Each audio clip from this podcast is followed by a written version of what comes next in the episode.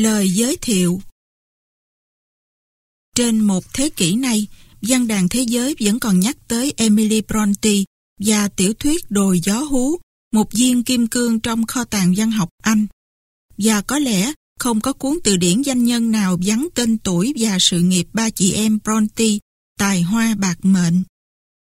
Thực ra Emily là thứ tư trong số năm chị em gái, chưa kể một người anh trai, Patrick Branwell, ngay trên nàng. Hai chị lớn cùng cha khác mẹ chết từ tuổi thiếu niên do bị còi cớm trong môi trường u ám, giết mòn tinh thần và cái trường nữ học được Charlotte mô tả dưới cái tên Lowood trong Jane Eyre. Cha của họ, Patrick Bronte hay Bronte, là một mục sư người Ireland phụ trách giáo khu Yorkshire thuộc vùng Hoạt. Khung cảnh trong đó Emily sống gần trọn 30 năm cuộc đời ngắn ngủi của mình, trừ ba lần rời Hoạt trong chuyến đi xa nhất là đi du học ở Bruxelles. Cũng chính là những giải đồng hoang tiêu điều hiu hắt của miền Bắc nước Anh được mô tả trong đồi gió hú và cũng dẫn cái màu thê lương ấy bao phủ không khí gia đình này như một đe dọa thường trực của định mệnh.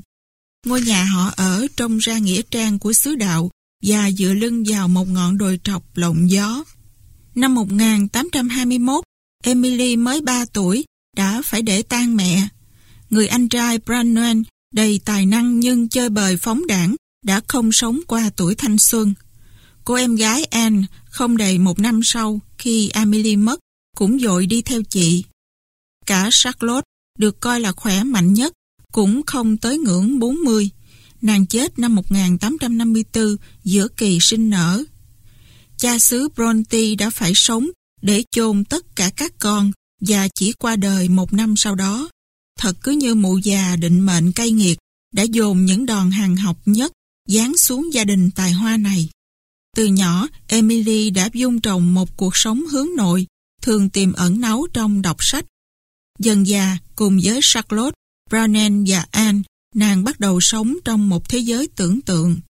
Dương quốc Angria do Charlotte và Brownell chủ xướng, trong đó những cư dân hư cấu, ứng xử khác thường theo những rung động và xúc cảm cuồng bạo, như tính chất gợi nên bởi chính cái tên gọi của nó.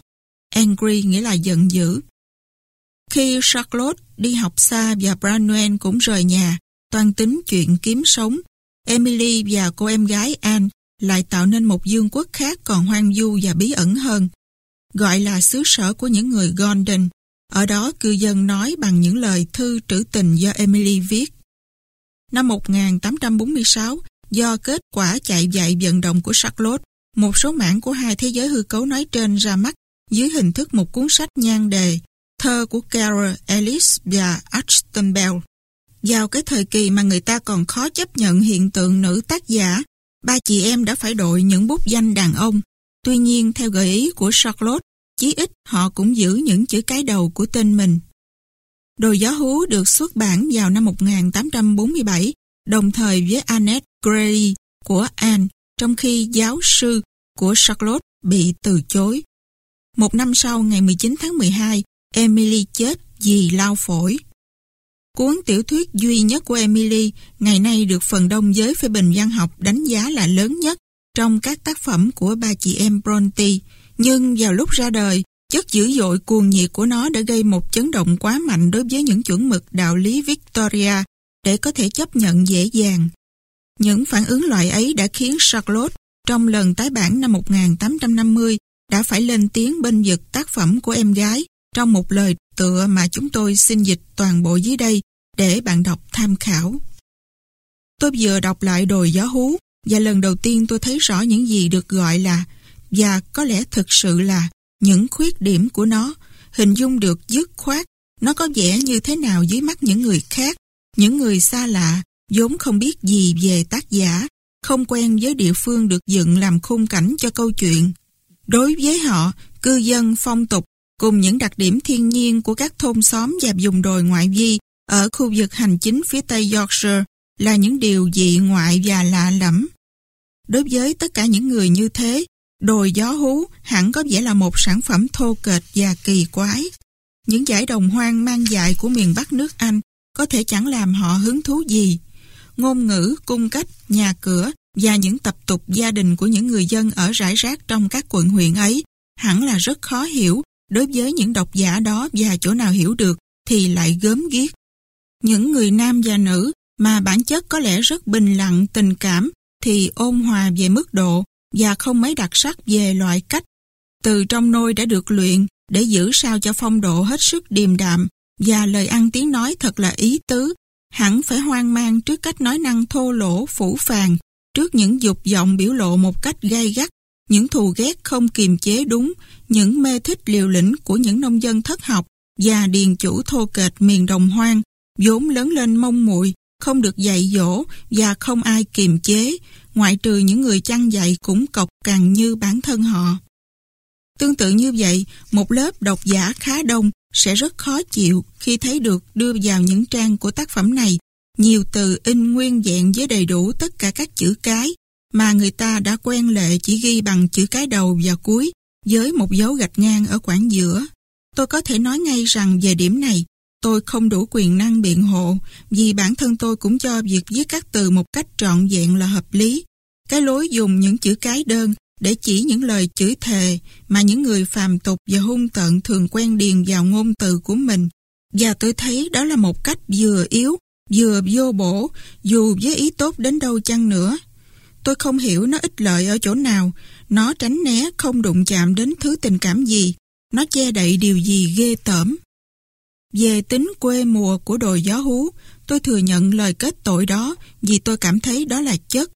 Nó quê mùa từ đầu đến cuối, nó đầy chất đồng hoang và mang dại và xù xì như rễ thạch nham. Mà nếu như nó khác đi thì đâm mất tự nhiên vì chính tác giả là một kẻ sinh ra và được nuôi lớn lên ở đồng hoang. Hẳn nhiên, dí như số phận đặt cô ở thành thị thì những trước tác của cô nếu cô theo đòi nghiệp văn chương ắt đã có một tính cách khác. Ngay cả nếu do ngẫu nhiên hay sở thích mà cô chọn một đề tài tương tự, chắc cô cũng xử lý nó theo cách khác. Giả sử Alice Bell là một quý bà hay một quý ông quen với cái gọi là giới thượng lưu, thì cách nhìn của cô đối với một miền hẻo lánh và hoang dã, cũng như đối với những con người ở đấy, ắt phải khác xa cái nhìn thực tế của cô gái quê lớn lên ở địa phương. Không nghi ngờ gì, nó ắt phải rộng hơn, bao quát hơn nhưng còn có độc đáo hơn hay chân thật hơn không thì chưa chắc.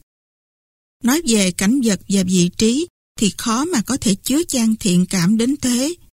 Alice Bell không miêu tả như một người chỉ tìm thấy ở quan cảnh khoái cảm cho con mắt và sở thích mà thôi. Những ngọn đồi quê hương đối với cô còn xa hơn một cảnh tượng. Đó là cái mà cô sống trong đó và bởi nó khác nào lũ chim trời là những kẻ cư trú của đồi hay đám thạch nham là sản phẩm của đồi.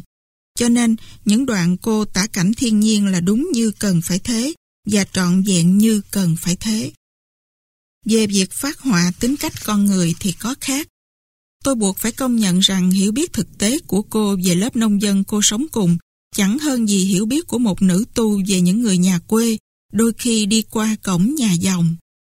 Bản tính tự nhiên của em gái tôi vốn không thích giao du, hoàn cảnh nâng đỡ và nuôi dưỡng khuynh hướng ẩn dật của cô. Ngoài việc đi nhà thờ hoặc đi dạo chơi trên đồi, họa hoàng cô mới bước qua ngưỡng cửa nhà. Mặc dù đầy hảo tâm với những người xung quanh, cô không bao giờ tìm cách giao lưu cũng như không bao giờ thực sự đi lại với họ, trừ một số rất ít. Tuy nhiên, cô hiểu biết họ, biết những lề thói của họ, ngôn ngữ của họ, những chuyện gia đình của họ cô có thể nghe về họ một cách hứng thú và nói chuyện về họ với những chi tiết tỉ mỉ, tượng hình và chính xác, nhưng ít khi cô trao đổi với họ lấy một lời. Do đó những gì trí óc cô thu lượm được về cái thật liên quan đến họ chỉ bó hẹp một cách quá khu biệt ở những nét bi thảm và ghê gớm mà khi nghe những truyền sử bí mật của mỗi vùng lân cận mang rợ, trí nhớ đôi khi bắt buộc phải hằng lên những nét ấy. Trí tưởng tượng của cô, một tinh thần u tối hơn là rực rỡ, giàu sức hơn là nhẫn nhơ, tìm thấy ở những nét như vậy chất liệu để tạo nên những Heathcliff, Unser, Catherine. Sau khi đã dựng thành hình những nhân vật đó, cô không biết là cô đã làm gì. Nếu người đọc tác phẩm của cô trong bản thảo rùng mình dưới ảnh hưởng đầy nghiến của những bản chất nhẫn tâm khác và khắc nghiệt đến thế, của những tinh thần sa ngã đến thế, nếu có ai kêu rằng chỉ nghe kể một số cảnh ghê sợ và sắc nét cũng đủ mất ngủ ban đêm và phá rối yên tĩnh tinh thần ban ngày, thì Alice Bell ắt sẽ tự hỏi thế nghĩa là gì và ngờ là kẻ phàn nàn đó điệu đàn. Nếu cô còn sống, hẳn trí tuệ cô sẽ tự nó lớn lên như một cái cây khỏe khoắn, cao hơn, thẳng hơn, xòe tán rộng hơn và những quả mãn khai của nó chắc sẽ đạt đến một độ chín ngọt ngào hơn và nở rộ rực rỡ hơn. Nhưng chỉ có thời gian và kinh nghiệm mới tác động được đến trí tuệ đó. Nó không chịu phục tùng ảnh hưởng của những trí năng khác. Sau khi thừa nhận rằng một nỗi khủng khiếp xiết bao, đen tối, phủ lên trên nhiều trang của đồ gió hú, rằng trong không khí hừng hực dông tố và tích điện của nó, đôi khi ta tưởng như thở hít, chớp giật sấm dồn. Tôi xin chỉ ra những chỗ vẫn còn dấu hiệu chứng thực sự tồn tại của ánh sáng ban ngày, bị mây phủ và mặt trời bị che lấp. Về một tiêu mẫu của thiện tâm thực sự và trung thành chất phát, xin hãy nhìn vào tính cách của Neil Dean Muốn có một ví dụ về chung thủy và yêu thương triều mến, xin hãy để ý tính cách của Edgar Linton. Một số người có thể nghĩ rằng những đức tính ấy thể hiện ở một người đàn ông, ắt không lung linh tỏ ngời như ở một phụ nữ, nhưng hẳn không ai có thể làm cho Elsben hiểu được ý niệm đó.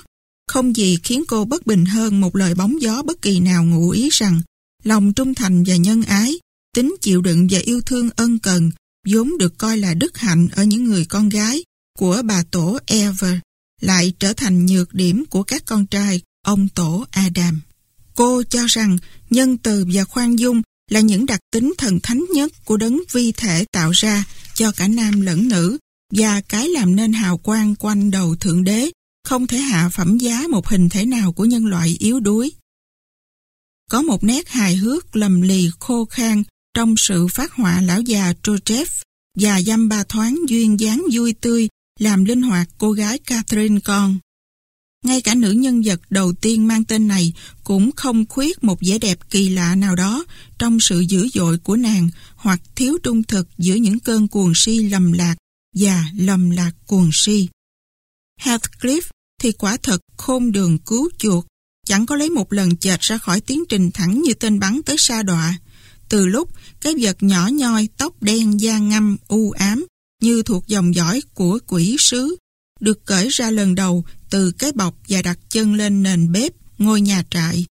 Cho đến cái giờ mà Nelly Dean thấy cái thi thể dạm dở dữ tợn nằm ngửa trong chiếc giường quay ván với đôi mắt mở to nhìn trừng trừng như diễu cố gắng của bà nhằm khép nó lại và cặp môi hé mở cùng hàm răng trắng nhọn cũng đang cười diễu. Heathcliff lộ ra độc trọi một tình cảm có tính người và đó không phải là tình yêu của y đối với Catherine. Đây là một tình cảm dữ tợn và phi nhân, một thứ đam mê như có thể thấy sôi sục và cháy rực trong bản chất độc ác của một hung thần nào đó. Một ngọn lửa có thể tạo ra thành một trung tâm quằn quại. Cái linh hồn vĩnh viễn khổ đau của một chức quyền ở cõi âm ti và bằng sự thiêu phá không ngừng và không thể dập tắt. Ngọn lửa đó thực thi cái bản án buộc y phải mang địa ngục theo cùng mình ở bất kỳ chốn nào y lan bạc tới.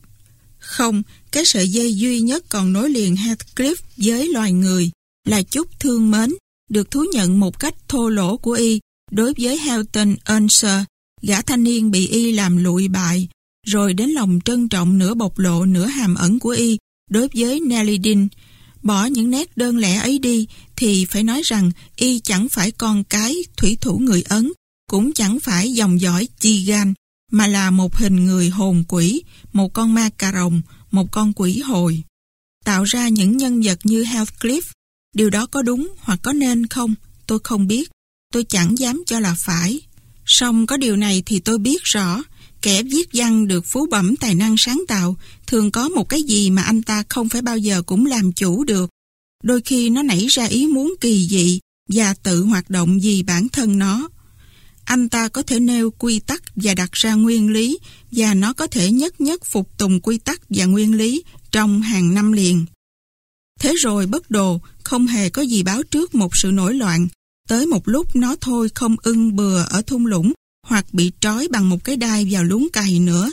Nó cười ngạo đám đông thị thành và không đếm xỉa đến tiếng la của người lái xe. Nó từ chối hoàn toàn không chịu bệnh thần bằng các biển nữa.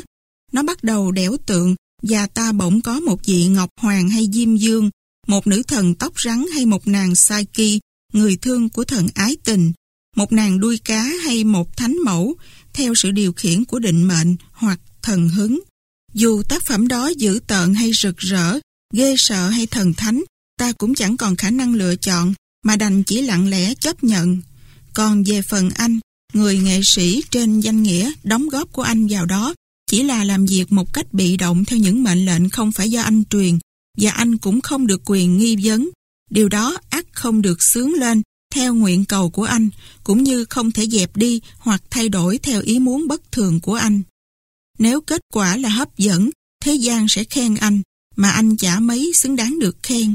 Nếu nó là gớm guốc, cũng thế gian ấy sẽ chê anh mà gần giống như trong trường hợp trên, anh chả mấy đáng bị chê. Đồ giá hú đã đẽo tạc trong một xưởng hoang dại bằng những dụng cụ đơn sơ từ chất liệu mộc mạc. Nhà điêu khắc thấy một khối granite trên một cánh đồng hoang quạnh quẻ. Nhìn kỹ, chàng thấy từ tảng đá có thể tạo một cái đầu như thế nào, mang rợ, đen đúa, hung hãn.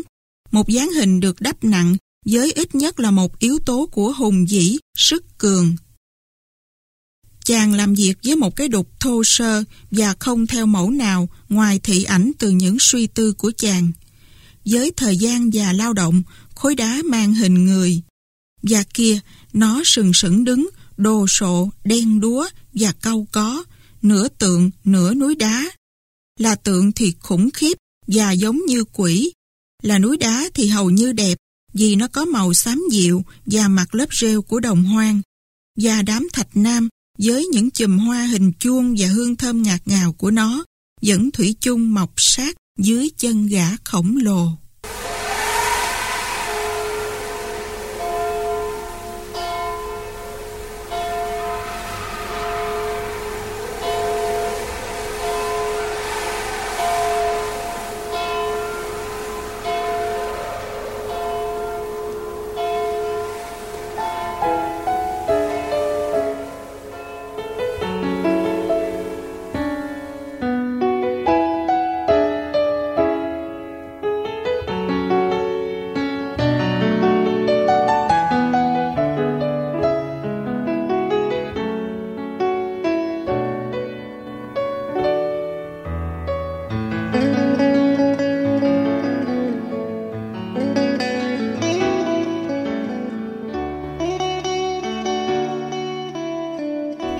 1801 Tôi vừa đi thăm vị chủ nhà về. Người láng giềng duy nhất rồi đây sẽ dây dướng quan hệ với tôi. Đây quả thực là một niềm tuyệt diệu. Trên khắp nước Anh, Tôi không tin rằng mình có thể cố định ở nơi nào cách biệt Sự nhộn nhạo của xã hội đến như thế này.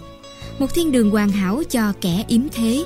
Và ông Clip với tôi là một cặp thích hợp để chia sẻ cảnh điều hưu ở đây. Một tay cực kỳ. Ông ta khó lòng tưởng tượng được là tim tôi ấm lên biết bao nhiêu nhiệt tình đối với ông lúc nhìn thấy đôi mắt đen của ông rụt lại, đầy vẻ nghi ngại dưới cặp lông mày. Khi tôi thúc ngựa tới và lúc những ngón tay ông cảnh giác quyết liệt, nấu sâu hơn nữa vào trong áo ghi lê khi tôi xưng tên. Ông Heathcliff. Tôi hỏi, một cái gật đầu là câu trả lời. Thưa ông, tôi là Lockridge khách mới đến thuê nhà của ông Tôi tự cho mình cái vinh hạnh lại thăm ông sớm nhất ngay sau khi tới nơi để bày tỏ hy vọng rằng tôi đã không làm rầy ông bằng việc kèo nèo xin được thuê ấp Trashcroft. Hôm qua tôi nghe ông nói ông đã có ý ấp Trashcroft là sở hữu của tôi, thưa ông. Ông ta ngắt lời mặt câu lại. Tôi ắt chẳng cho phép ai làm rầy mình nếu tôi có thể ngăn được điều đó. Ông vào đi. Câu ông vào đi thốt ra từ hai hàm răng rít lại và biểu thị một tình cảm khác. Quỷ tha ma bắt ông đi cho rồi. Ngay cả đến cái cổng mà ông ta đang ngã người lên cũng không động đậy gì cho phù hợp với lời nói. Và tôi cho là tình huống lúc đó đã thúc tôi nhận lời mời. Tôi cảm thấy muốn tìm hiểu về một người chừng như còn dè dặt quá đáng hơn cả tôi. Khi thấy con người của tôi lấy ức đẩy mạnh thanh trắng, ông ta mới thò tay ra tháo xích cổng, rồi quao quạo đi trước, dẫn tôi theo con đường đắp cao, và lên tiếng gọi. Lúc hai chúng tôi bước vào trong sân, Joseph ra dắt ngựa của ông Lodge và mang lên ít rượu vang nhé. Chắc hẳn đây là toàn bộ gia nhân trong nhà. Cái mệnh lệnh tổng hợp đó khiến tôi nghĩ vậy. Hèn nào mà có mọc đầy giữa những phiến đá lát và chỉ có gia súc làm công việc tỉa xén hàng rào. Joseph là một người đứng tuổi, đúng hơn một lão già, có lẽ già lắm rồi, mặc dầu còn tráng kiện và gân guốc. Lạy Chúa cứu giúp chúng con. Lão khẽ lẩm bẩm một mình, giọng bực bội, trong khi đỡ cương ngựa khỏi tay tôi. Đồng thời nhìn vào mặt tôi với vẻ cầu có đến nỗi tôi ái ngại đoán là lão hẳn đang cần thánh thần giúp đỡ cho tiêu bữa ăn chiều và lời cầu xin ngoan đạo vừa bật ra từ miệng lão không liên quan gì đến sự tới thăm bất ngờ của tôi. Wuthering Heights, đồi gió hú, là tên chỗ ở của ông Heathcliff. Wuthering là một tính ngữ tỉnh lẻ giàu ý nghĩa. Nó mô tả sự náo động khí quyển bủa vây vị trí ngôi nhà khi trời giông bão. Thật vậy, ở trên này, lúc nào cũng có gió trong lành, ta có thể đoán được sức gió bắt thổi vượt qua bìa đồi mạnh như thế nào. Bằng vào độ siêu dẹo quá đáng của mấy cây lim sam còi cọc nơi cuối nhà, và bằng vào hàng cây gai gầy gọc dương cả mọi cành về một phía như thể chia tay xin ông mặt trời bố thí cho chút nắng. Cũng may là nhà kiến trúc sư đã nhìn xa thấy trước, xây nó thật vững chắc, các cửa sổ hẹp đều gắn sâu vào tường và các gốc đều được những tảng đá lớn chòi ra bảo vệ. Trước khi bước qua ngưỡng cửa, tôi dừng lại ngắm một lô hình chạm thô kệch ở mặt tiền và đặc biệt quanh cửa chính mà phía bên trên giữa một mớ tùm lum những quái vật sư tử đầu chim và những thằng bé trơ trẽn. Tôi đọc ra cái niên hiệu 1500 và cái tên Hurston Earnshaw. Tôi những muốn bình luận đôi câu và đề nghị ông chủ câu có cho biết qua lai lịch của nơi này. Nhưng thái độ ông ta đang đứng ở cửa Hình như yêu cầu tôi nhanh chân bước vào cho sớm, hoặc xéo hẳn đi cho khuất mắt, và tôi chả có bụng nào làm ông sốt ruột thêm trước khi vào thăm khu nội thất. Bước lên một bậc, chúng tôi vào thẳng trong phòng ngồi chơi của gia đình, không qua hành lang gì hết. Ở đây người ta trịnh trọng gọi nó là chính sảnh. Thường thường loại phòng này bao gồm cả bếp và phòng khách, nhưng tôi chắc ở đồi gió hú này, bếp bị đẩy sang hẳn một khu khác chỉ ít tôi cũng nghe thấy tiếng xì xào trò chuyện và tiếng son nồi lách cách ở mãi tận phía trong và tôi không hề nhận thấy dấu hiệu đun nấu quay nướng gì ở quanh cái lò sưởi to tướng. Cũng chẳng có son đồng chảo sắt tay nào lấp lánh trên tường. Thực ra một đầu phòng có phản chiếu rực rỡ cả ánh sáng lẫn nhiệt lượng từ hàng loạt đĩa lớn bằng thiết, xen lẫn với bình và cốc dại bằng bạc, xếp từng chồng từng chồng trên một cái tủ buffet bằng gỗ sồi ngất ngưỡng đến tận mái. Mái không có tròn lót phía dưới, toàn bộ ruôi mè phô ra trước con mắt tọc mạch, trừ một chỗ lắp sau một khung gỗ triểu nặng, những bánh yến mạch cùng những chùm đùi bò, đuôi cừu và dăm bông. Trên ống khói là những cây súng cổ linh tinh trồng gớm chết và một cặp súng lục kỵ mã. Và thay vì đồ trang trí, ba cái hộp nhỏ sơn loe loạt được bày dọc theo rìa ống khói. Sàn nhà lát đá trắng nhẵn, các ghế tự cao thành kiểu cổ lỗ sĩ sơn màu lục. Một vài cái khác nặng nề màu đen lẫn trong bóng tối. Trong một dòm cuối, dưới tủ buffet, một con chó săn cái to tướng, lông nâu đỏ sẫm nằm giữa một bầy chó nhép, kêu ăn ẳng, và còn nhiều chó khác lởm giỡn ở những xó khác. Căn phòng và đồ đạc, ắt chẳng có gì là khác thường nếu thuộc về một trại chủ miền Bắc chất phát, vẻ mặt bướng bỉnh, chân tay lực lưỡng diện quần lửng tới đầu gối và đi gệt. Trong phạm vi 5-6 dặm ở vùng đồi núi này, bạn có thể gặp một con người kiểu ấy ngồi chém chệ trong ghế bành sau bữa ăn chiều với cốc bia mạnh, sủi bọt đặt trên chiếc bàn tròn trước mặt. Sông Le ông Heathcliff tạo thành một tương phản kỳ lạ với nơi ở và cách sống của ông ta. Về diện mạo, ông giống một gã Gigan, da ngăm đen, phong nhã, có nghĩa là cũng hào hoa phong nhã ở mức nhiều điền chủ nông thôn vậy thôi. Có phần hơi lượm thượm, nhưng mặc dù cẩu thả, trông vẫn không đến nỗi nhếch nhác, vì ông có một chốc dáng ngay ngắn, đẹp đẽ và mặt mày có phần ủ ê. Có thể một số người nào đó ngờ rằng ông có đôi chút hợm hĩnh của kẻ kém giáo dục. Riêng tôi thấy trong thâm tâm một sợi dây thông cảm bảo tôi rằng hoàn toàn không phải thế. Theo bản năng, tôi biết sự dè dặt của ông xuất phát từ việc ghét vô bày tình cảm một cách lộ liễu, ghét bày tỏ lòng tốt đối với nhau. Chắc ông yêu và ghét đều kín đáo, và hẳn sẽ coi là bất ngờ nếu được yêu hoặc bị ghét lại. Không, tôi hơi dội dàng quá mất rồi. Tôi đem gán những đặc tính của chính mình một cách quá ư phóng khoáng cho ông ta. Giả sử ông Heathcliff không chịu chia tay ra khi gặp một người làm như quen biết, thì chắc ông có những lý do hoàn toàn khác với những lý do thúc đẩy tôi làm thế. Tính khí tôi hầu như dị biệt. Bà mẹ thân yêu của tôi thường bảo, khéo rồi tôi chẳng bao giờ có được một tổ ấm, và mới mùa hè vừa rồi thôi, tôi đã tỏ ra hoàn toàn không đáng được hưởng hạnh phúc gia đình. Trong khi hưởng một tháng đẹp trời ở bờ biển, tôi ngẫu nhiên làm quen với một con người cực kỳ quyến rũ, một nữ thần đích thực dưới mắt tôi, khi nàng chưa để ý đến tôi. Tôi không hề lên tiếng tỏ tình, tuy nhiên nếu như những cái nhìn biết nói, thì kẻ ngu đần nhất trần đời cũng đoán được là tôi say mê nàng như điếu đổ.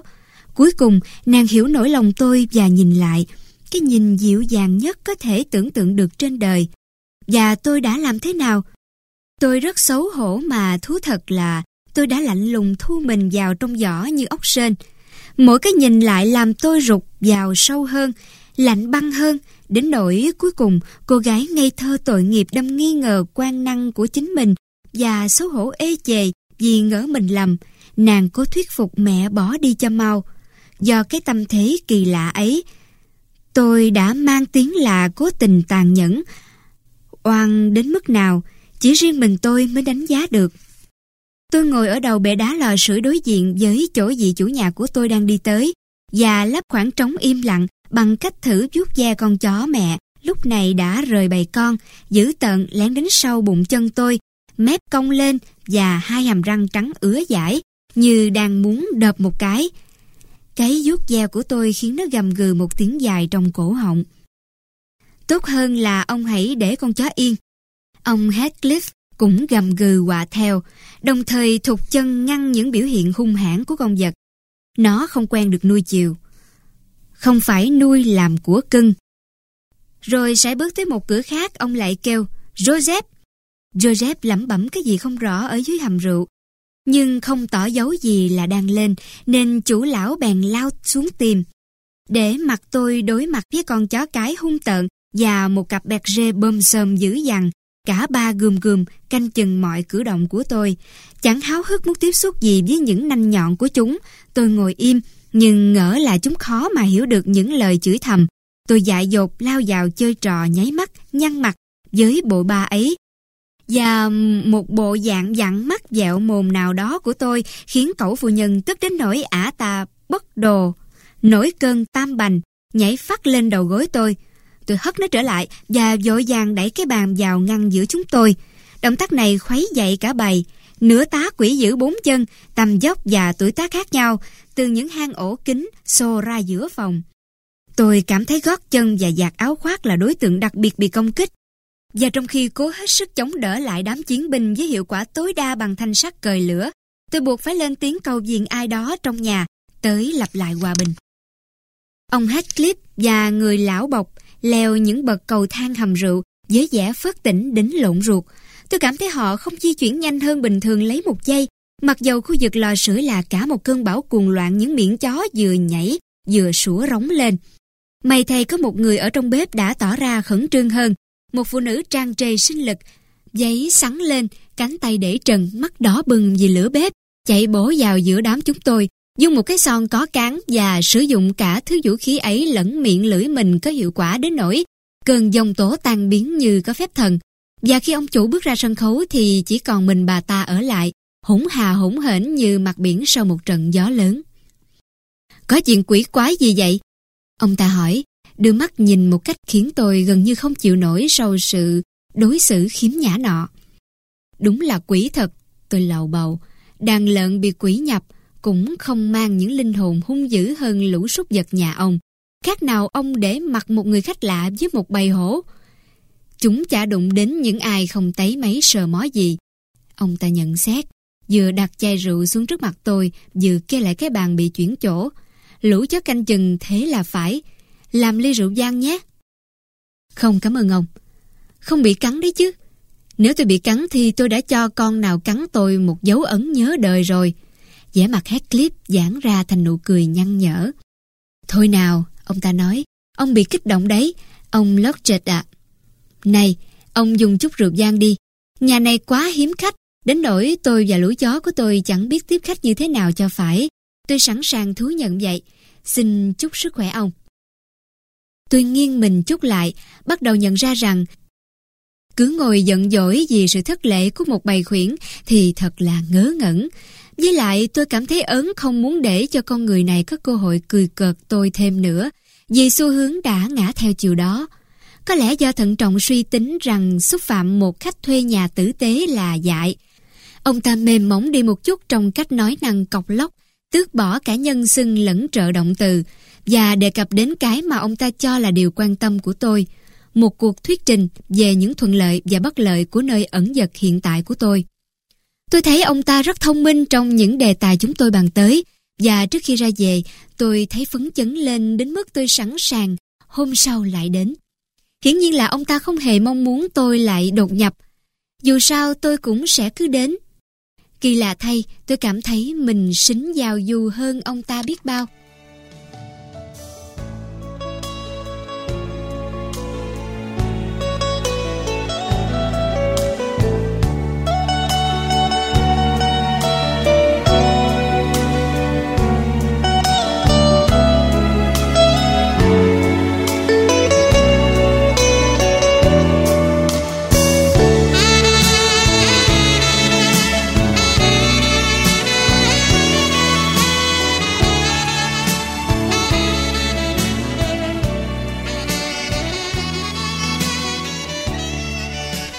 Chiều hôm qua, trời bắt đầu mù sương và lạnh. Tôi phân dân gần như muốn ngồi lì bên lò sưởi trong phòng làm việc, thay vì lặn lội qua bãi hoang và bùng lầy để đến đồ gió hú. Tuy nhiên, ăn bữa chính xong. Chú thích, tôi ăn bữa chính vào khoảng giữa 12 giờ và 1 giờ. Bà quản gia, một phụ nữ đoan trang được thuê luôn như một vật cố định cùng với ngôi nhà. Không thể, không chịu hiểu yêu cầu của tôi muốn được ăn vào 5 giờ. Khi lên cầu thang với cái ý định làm biến ấy và bước vào phòng, tôi trông thấy một chị hầu gái quỳ trên sàn. Xung quanh nào phất trần, nào xô đựng than, đang đổ hàng đống tro vào để dập tắt lửa, làm bụi mù cả lên. Cảnh tượng ấy khiến tôi lập tức rút lui.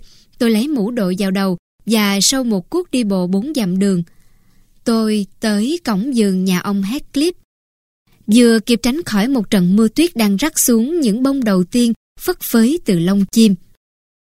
Trên đỉnh đồi hiu hắt này, đất bị sương giá làm đen cứng lại và không khí làm tôi run khắp cả chân tay. Không tháo được dây xích cổng, tôi nhảy qua và...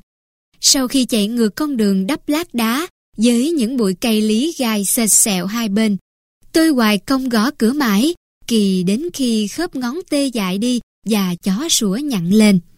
Lũ khốn kiếp ru rú trong nhà. Tôi bật ra rủa thầm.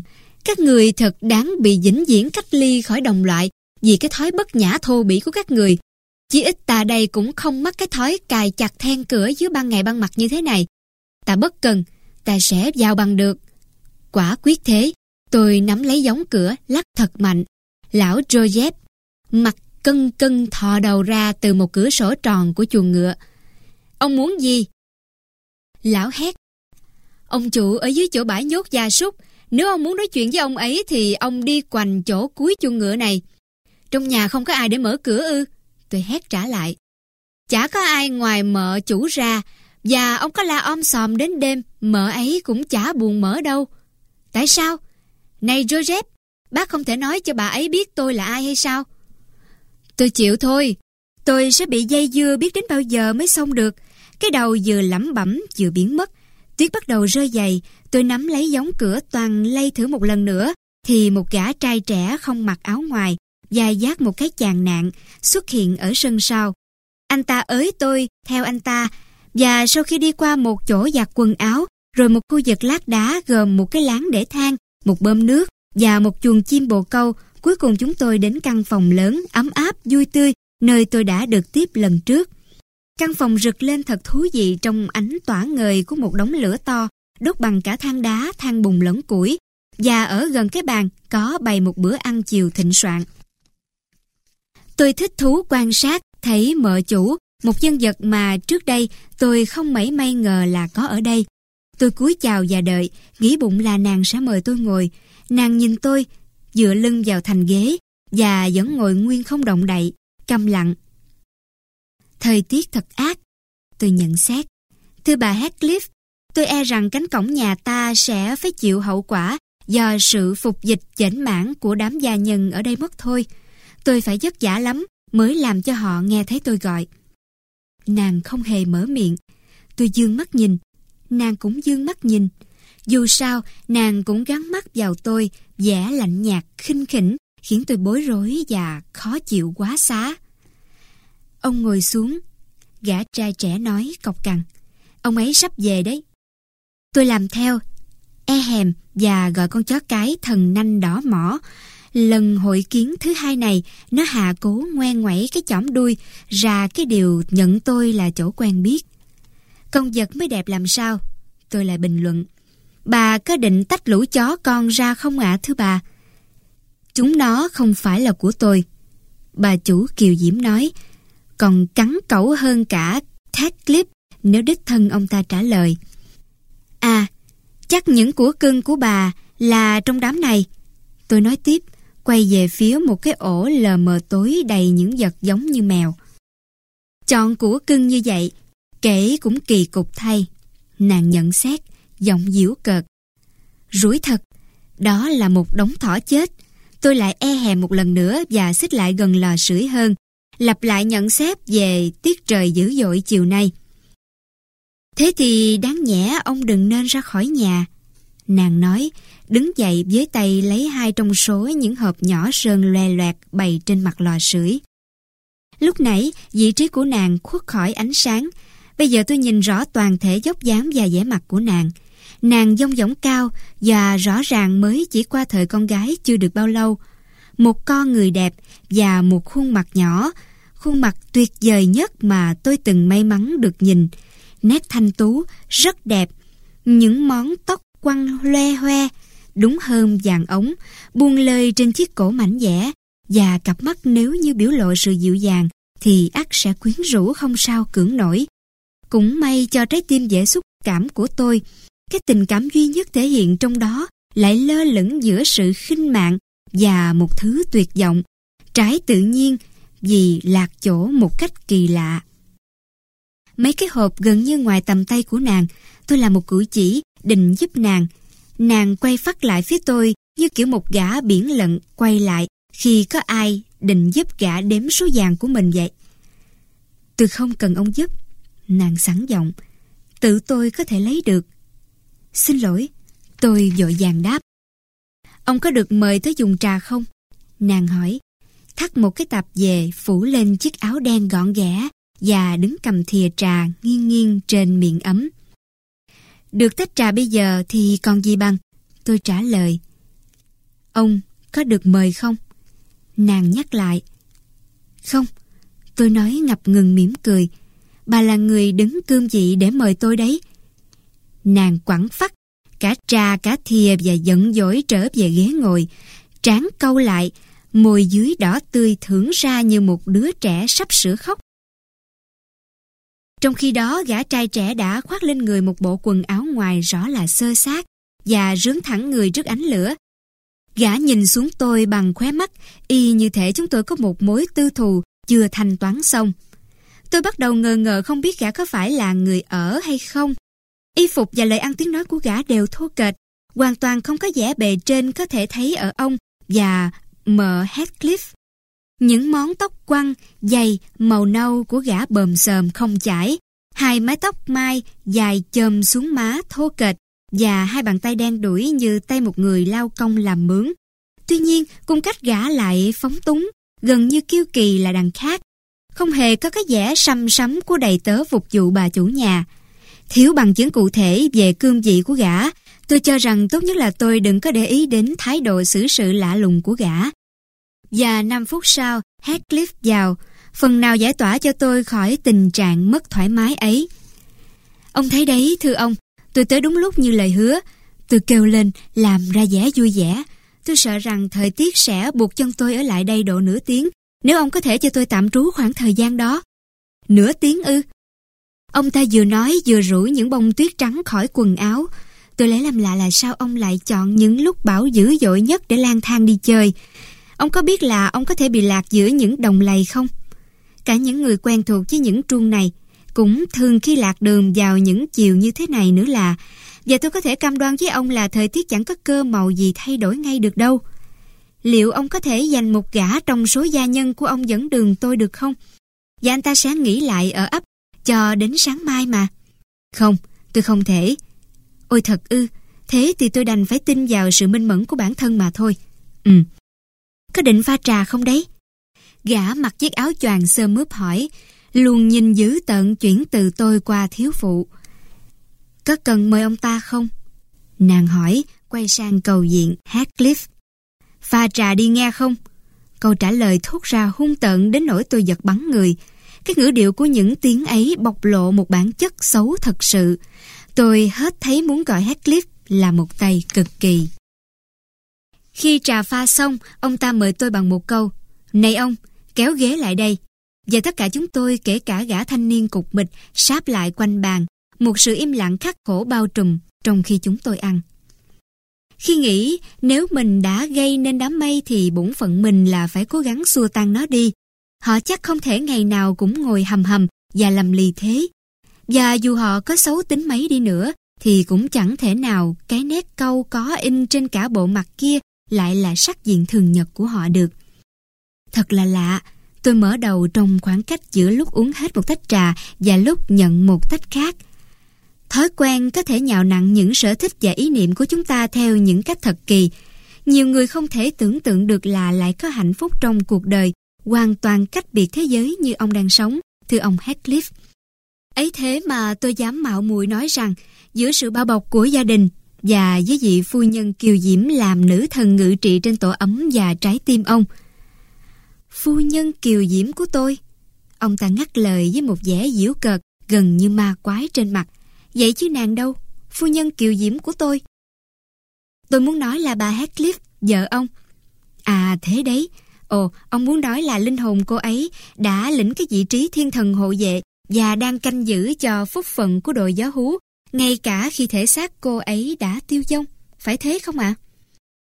Nhận thấy mình bé cái lầm, tôi tìm cách sửa sai.